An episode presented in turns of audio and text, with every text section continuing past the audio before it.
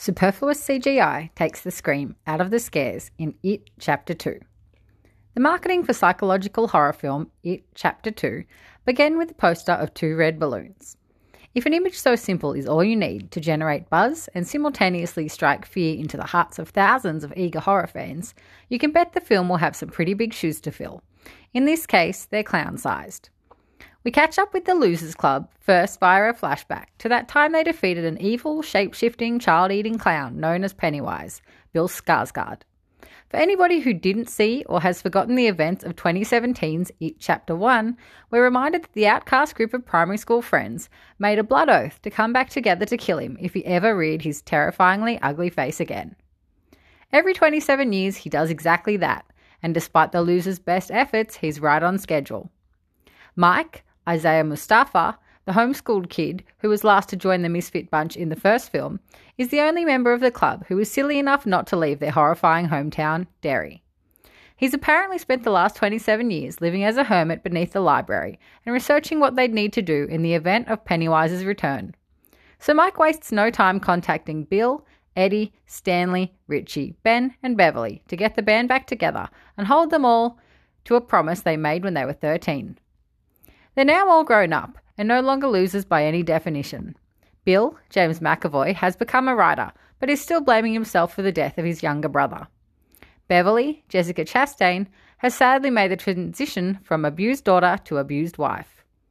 Hot headed risk analyst Eddie, James Ransone, stand up comic Richie, Bill Hader, happily married Stanley, Andy Bean, and a much better looking Ben, Jay Ryan, round out the group. It Chapter 2, which runs a tiring 2 hours and 45 minutes, wastes a decent chunk of time covering the question of will they or won't they team up, when we all know it can only end one way. The script is then further convoluted by a path that involves tribal rituals being the key to bringing down Pennywise once and for all, and sets the characters down a path of returning to places they visited during their first life scarring summer together. The film introduces new scenes of that first summer that weren't part of It Chapter 1 which adds more depth to each of the characters and the fears they hold, which Pennywise, of course, preys on. Then it jumps back to present day, where they are again terrorized. It works, but it's very repetitive. By the time it gets to the last character's individual torturing, you'll be well and truly ready for them to team up again. After all, it's the group's chemistry that is one of It Chapter 2's greatest strengths.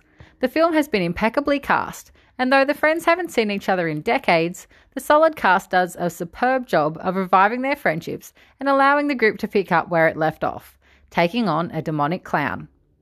The premise is terrifying, but is the film? It certainly delivers a few jump scares, and there's also some very over the top gore, which gets a couple of laughs, but mostly it uses CGI to create its unimaginable horrors, many of which you might want to look away from if you don't want to go to bed dreaming about them. The film's length and the sheer volume of computerized characters almost desensitizes you to the horror by its end. That said, It Chapter 2 is never without ample tension, and you'll be questioning whether the next scare will come from almost until the credits roll. Amazingly, though, given such a long running time, the film finishes without tying up a few loose ends. But perhaps they plan to tie them off in the next installment.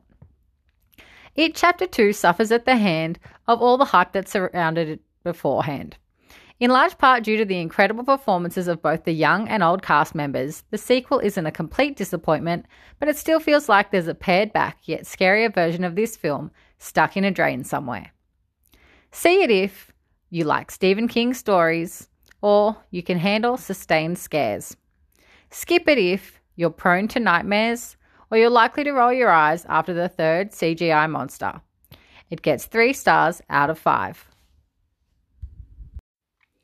jump on over to the See It or Skip It Instagram page to let us know what you thought about this review and the film.